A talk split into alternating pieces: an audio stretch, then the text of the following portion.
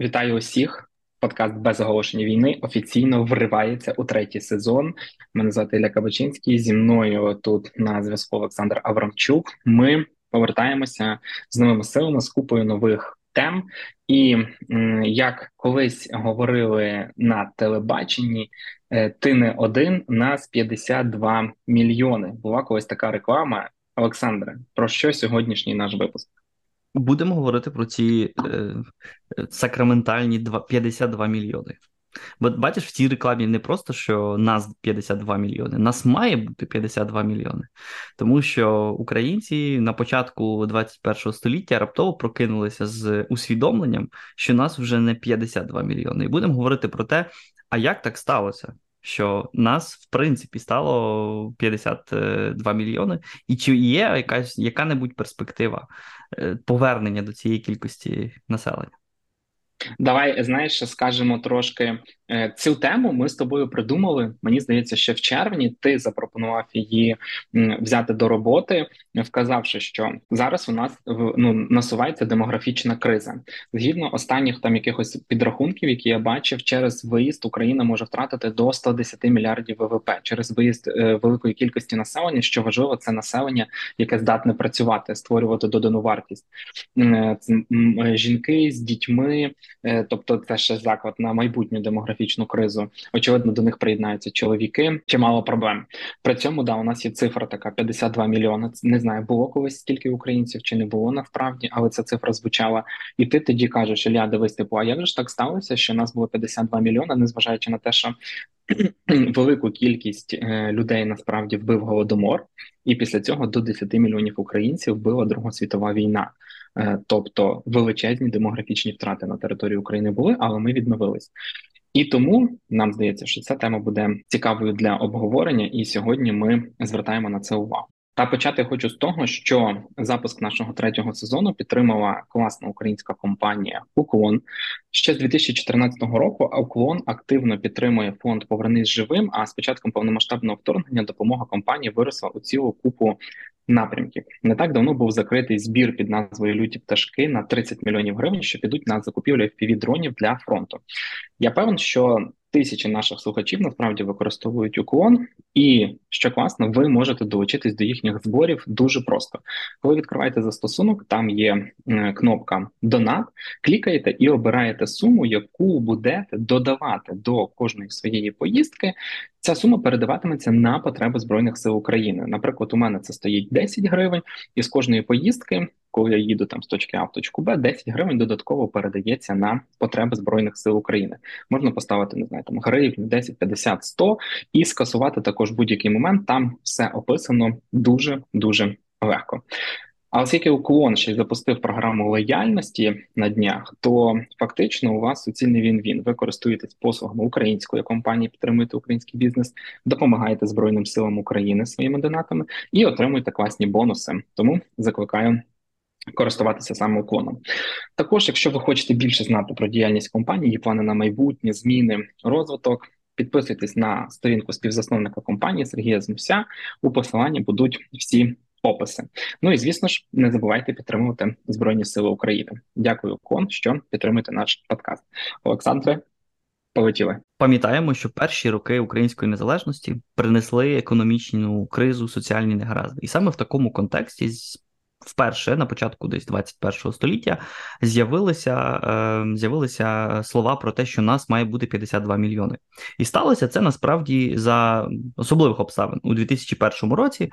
Відбувся перший в незалежній Україні перепис населення. Вперший і поки що єдиний справжній перепис населення в незалежній Україні, і виявилося, що нас вже не 52 мільйони, а нас лише 48,5. І відразу після цього, як як можливо ти пам'ятаєш, почалися почалися перші серйозні розмови про українську демографію.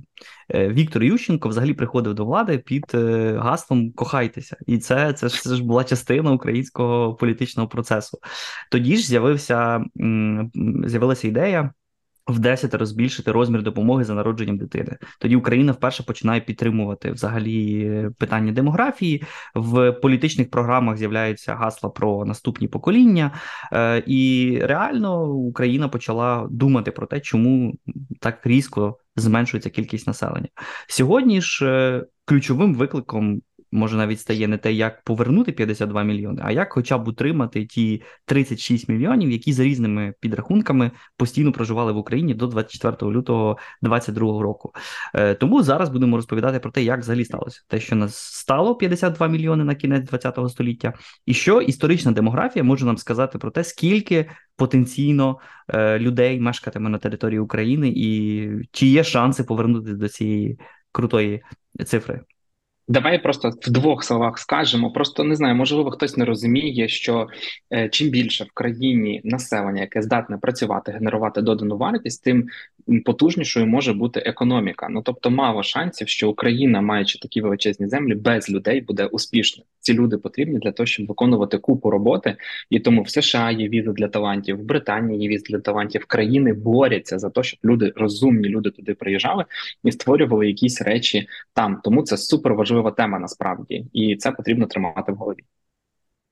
Так, і те, що нас 52 мільйони, ми в принципі рахувалися і були однією з великих європейських націй. Не треба забувати. Якщо порівняємо там з литовцями, латвійцями, естонцями, які е, мешканці, кількість яких е, дорівнює приблизно е, не знаю, менше навіть ніж популяція Києва, то стає очевидним, українці це велика європейська нація. Як так сталося? Взагалі, що українці стали однією з великих європейських націй?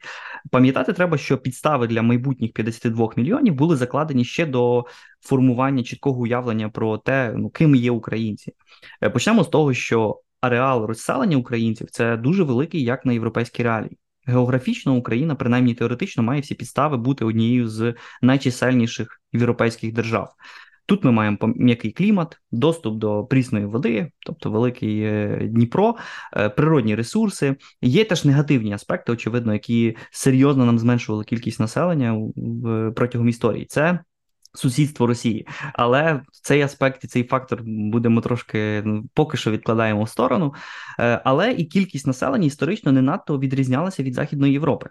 Ну, наприклад, столиця Київської Русі Київ нараховувала 50 тисяч напередодні монгольського вторгнення. Це всередині 13 століття. 50 тисяч населення. Вона не поступалася за кількістю населення іншим європейським столицям. Наприклад, в Лондоні тоді мешкало стільки ж, ті ж самі 50 тисяч населення. У Венеції 60.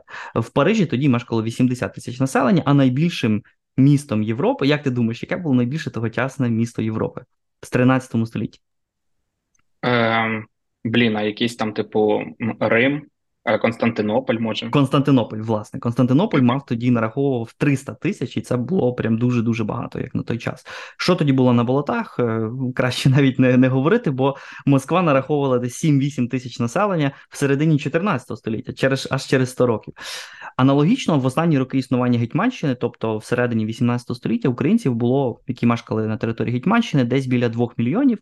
А разом з мешканцями тодішньої Речі Посполитої, тобто українцями на той момент, на 18 століття, можна вважати десь 4,6 мільйонів, тобто майже 5 мільйонів е, населення, і це приблизно ж стільки, скільки тоді ем, нараховували, наприклад, Сполучені Штати Америки е, чи, чи Чехи. Але це було навіть більше ніж умовних умовних шведів на той момент. На початок 19 століття кількість населення України становила вже 11 мільйонів.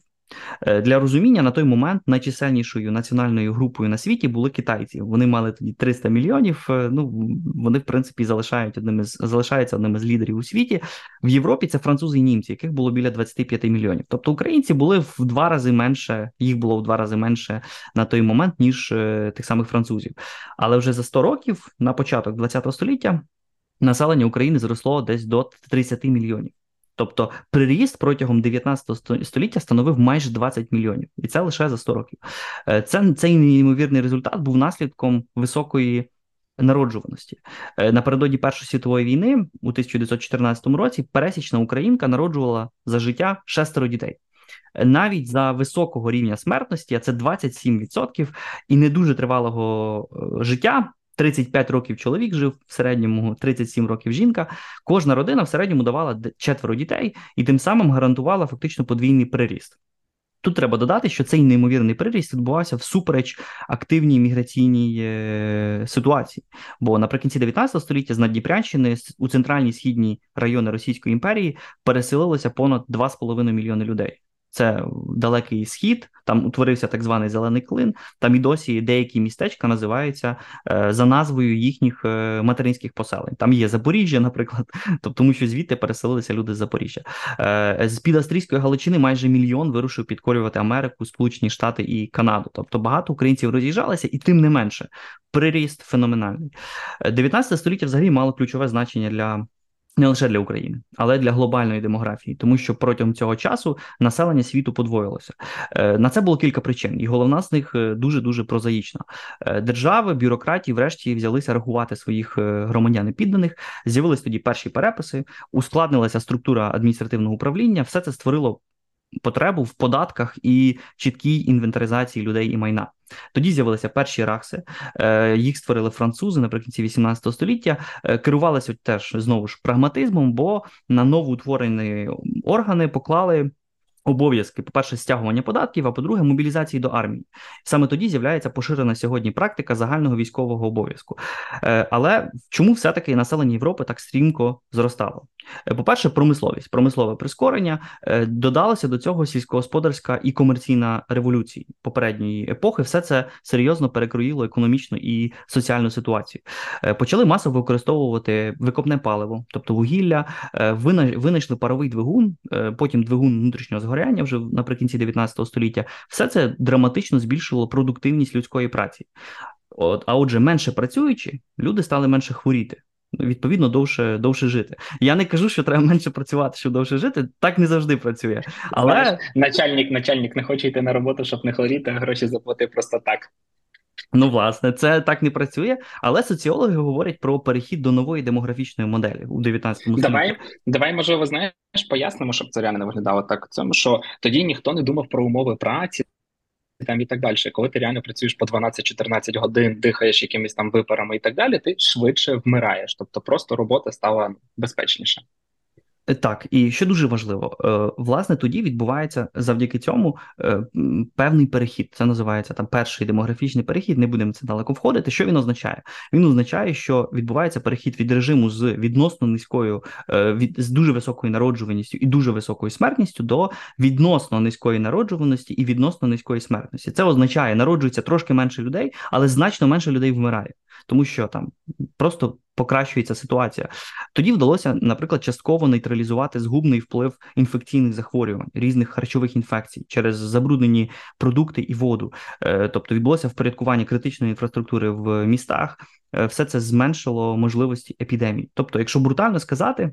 Люди перестали пити з макіївських рудничків, і це і це просто дуже серйозно змінило якби загальну ситуацію. Ну не забуваємо, що лише у 17 столітті відкрили бактерії. Відповідно, люди зрозуміли бактеріологічну природу багатьох хвороб.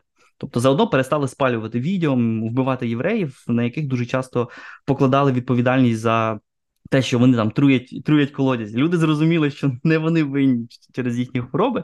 Ну, відповідь удосконалилася медицина. Наприкінці 18 століття зробили перше щеплення проти віспи, е, почалася вакцинація. Це взагалі стало частиною медичної практики. І у такий спосіб, е, бум 19 століття, е, ми завдячуємо процесу, який демографи назвали епідеміологічним переходом. Просто з'явилася санітарія, якась там медицина. Головне краща медична свідомість обережність людей. Люди дійсно почали якби зважати, що вони їдять, що вони п'ють, і все це серйозно е, змінило кількість людей. Бо до 19 століття більшість людей помирало від інфекційних хвороб, а не від старості. Тепер люди почали вмирати теж від старості.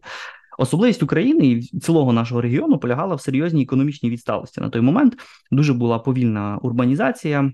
І значно довше зберігався традиційний уклад е, з більшістю населення, яке жило у селах. І Саме тому е, разом з зменшенням смертності е, відносно високими залишалися показники народжуваності в Україні. Народжувалося більше дітей ніж е, народжувалося в тодішній західній Європі.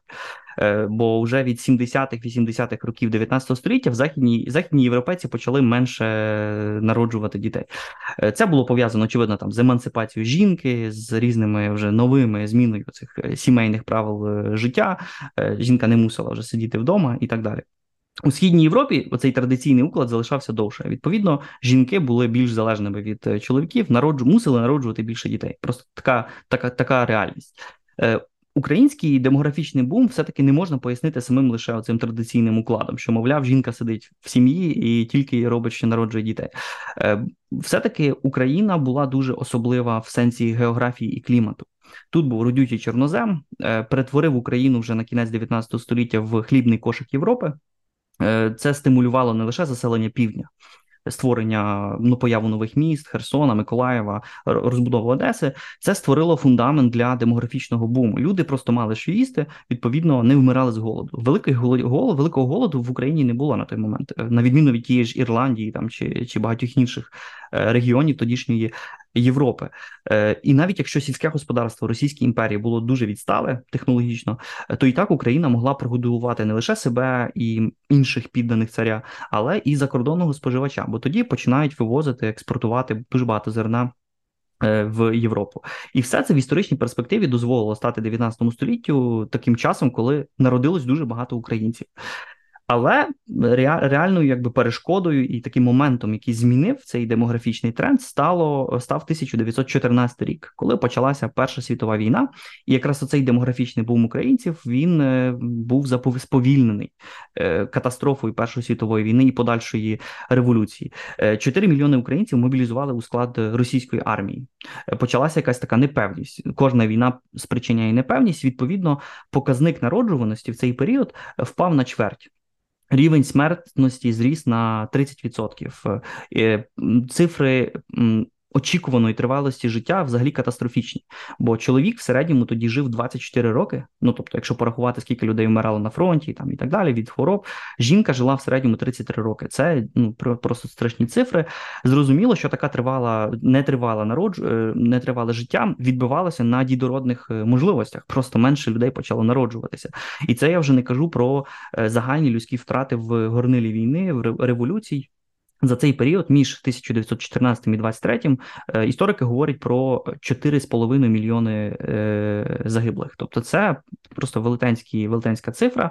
Е, війни завжди супроводжуються епідеміями, тому що ну логічно не можна впорядкувати поховальний процес, коли в тебе просто мільйони вмирають. Тобто це означає, що трупи лежать на на вулиці, починаються незворотні епідеміологічні процеси. І 1918-19 рік Україна і вся Європа після Першої світової війни переживає іспанський грип, е, знану також як іспанку.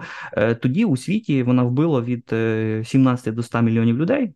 Більше ніж на фронті самої війни, українські жертви насправді ніхто не фіксував, але об'єктивно кажучи, рахунок треба вести на мільйони. Мільйони людей після війни загинули ще від цієї е, від цього іспанського грипу е, чи від тифу.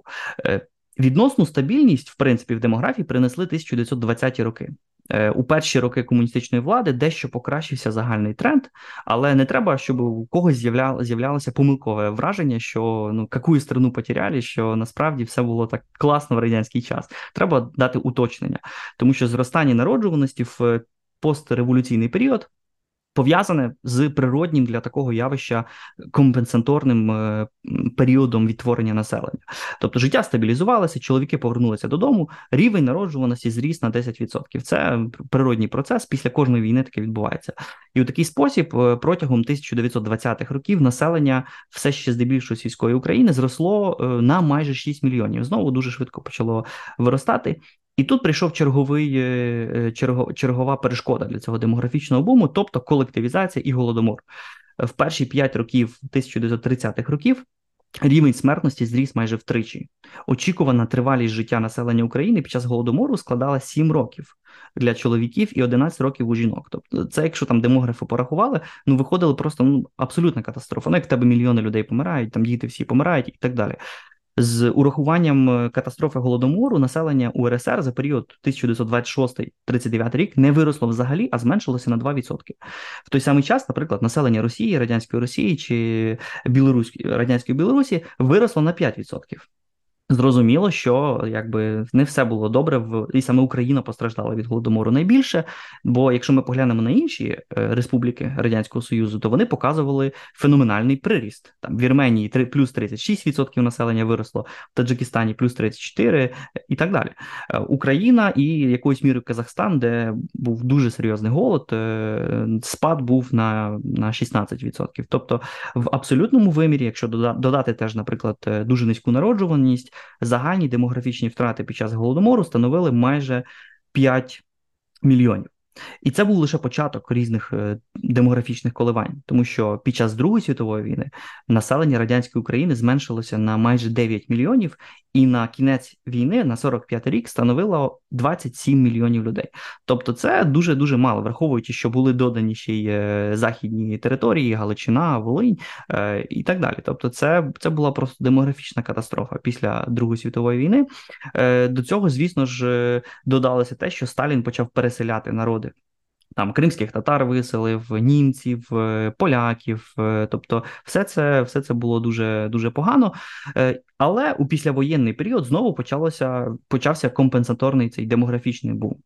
Щороку населення радянської України зростало на 500 тисяч. Це доволі велике, враховуючи, що і смертність залишалася, і так далі. Але структура населення ще довго відображала наслідки Другої світової війни. До речі, за переписом 1959 року чоловіків в Україні було на 6 мільйонів менше ніж жінок. Ну не випадково, тому що чоловіки становили десь 75% всіх українських жертв Другої світової війни. Е, Тому, в принципі, поруч з батьківщиною матері треба збудувати батьківщину тата. Е, Ну, це в принципі, ну це жарт. Ми проти радянських радянських пам'ятників не будемо не будемо нічого нового будувати, але треба пам'ятати, просто чоловіків було менше, бо чоловіків дуже багато загинуло. Е, Неухильно теж змі... знизувалася, знижувалася смертність е, протягом післявоєнних років е, завершився так званий е, другий демографічний перехід. Е, те, що в Західній Європі відбулося в кінці 19 століття, в нас лише в другій половині 20-го, і ніде правда діти чинниками зниження смертності у два післявоєнні десятиліття стало відносне покращення умов життя в радянському союзі, житлове будівництво. Там почали якісь міста будувати, принаймні якось впорядковувати в часи Хрущова життя людей в особливо в містах. З'явилась масова освіта, тоді ж і обов'язково передусім обов'язкова освіта. Десятикласна почала розбудовуватися медична інфраструктура, з'явилася теж загальна імунізація населення. Тоді запровадили ж обов'язкові вакцини е, і широке використання антибіотиків. Це наступило лише після Другої світової війни. Е, і як все-таки вдалося наростити кількість населення після такої катастрофи? Голодомор, колективізація, ще й Друга світова війна. Е, по-перше, змінилося законодавство під час ще під час війни. Микита Хрущов, який тоді був шефом радянської України, він запропонував е, впровадити нове нове законодавство. Воно передбачало активну пронатальну політику, тобто стимулювання демографічної відбудови СРСР. Всім стало очевидно, що після війни СРСР вийде дуже дуже ослабленим, і зовсім не випадково ця ідея взагалі народилася в голові Хрущова як не як все-таки голови радянської України, тому що Україна виходила з війни особливо замореною, е, як через сталінське злочинне розпоряджання мобілізаційним ресурсом, так і через реалії окупації. Під час війни дуже багато подружніх стосунків припинилося. Е, Люди просто не не намагалися офіційно розривати шлюб. І ось оці, оці, оці нові укази, які запропонував Хрущов у 44-му році, вони якраз е, е, якби ускладнили розлучення, просто щоб людям не можна було розлучувати, щоб вони якби створювали значно більше більше дітей. Другим елементом нової демографічної політики, радянської політики, стало стимулювання народжуваності серед незаміжніх жінок і вдів. Бо чоловіків немає, якби е, дуже багато вдів. Е, ну щось треба робити. Хай вони далі народжують, і саме тому. Е, був запроваджений податок на бездітних. Я про це зовсім не знав, але виявляється, в радянському союзі існував податок на бездітних, а навіть на тих, які мали двох і менше дітей. Тобто для бездітних розмір податку це 6%, Е, від загального доходу для людини з однією дитиною 1%, е, з двома половиною відсотка. Тобто указ 44-го року прямо вказував, що ідеальною радянською сім'єю була така, яка мала мінімум троє дітей. Якщо не хочеш платити податків, народжуй більше трьох дітей. Хрущов навіть пропонував е, скасувати аліменти на позашлюбних дітей, аби тим самим стимулювати позашлюбні відносини і знову ж народження народження дітей в першій версії цього документу. Жінка, яка завагітніла, але не народила дитину, тобто зробила нелегальний аборт, е, підлягала кримінальному покаранню з позбавленням волі. Тобто, Хрущов пропонував ще саджати їх е, до в'язниці. Остаточно цю версію е, пропоновану Хрущовим не прийняли. Сам Хрущов повторював, що той, хто не народить за своє життя більше трьох дітей, є безвідповідальним громадянином. До речі, в нього самого було шестеро дітей, так що він якраз е, був в цьому сенсі е, правильним е, радянським громадянином. Тим не менше, загострили покарання за здійснення абортів, які нагадаємо, були заборонені Сталіним ще у 1936 році. В радянському Союзі не можна було вести ніяких абортів. До речі, лише після смерті вождя послабили цю цю політику. Це не означає, що вона була ефективність, тому що радянський союз був, мабуть, не один з найбільш масових. Е, ну, країною, в якій найбільша кількість абортів в світі відбувалася. Нелегальна, е, передусім через е, дефіцит стратегічних гумових виробів. До речі, в радянській Україні на 100 народжених дітей приходилося 138 абортів у 60-му році. Тобто, ну більше абортів ніж народжень дітей в радянській Росії. Цей показник складав 254, тобто майже втричі більше абортів ніж народження дітей. Але ця активна пронатальна політика, яку проводив СРСР, вона не могла дати довгострокового результату. Тому що ну треба ще змінити якісь соціально-політичні обставини, якісь умови життя. Люди хочуть народжувати дітей, коли все нормально в твоїй економіці, в твоїй країні. Е, і вже у 60-ті темпи народжуваності загальмувалися. Це все перекладалося е, на показники природнього приросту. В останні десятиліття існування СРСР е, приріст складав десь 180 тисяч на рік. Е, а нагадаємо, в Україні лише в 60-ті було 500 тисяч. Тобто переріз зменшувався.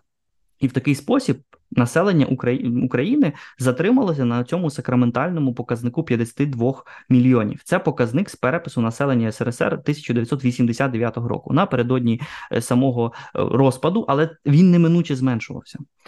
В перші два роки незалежності населення України не спадало.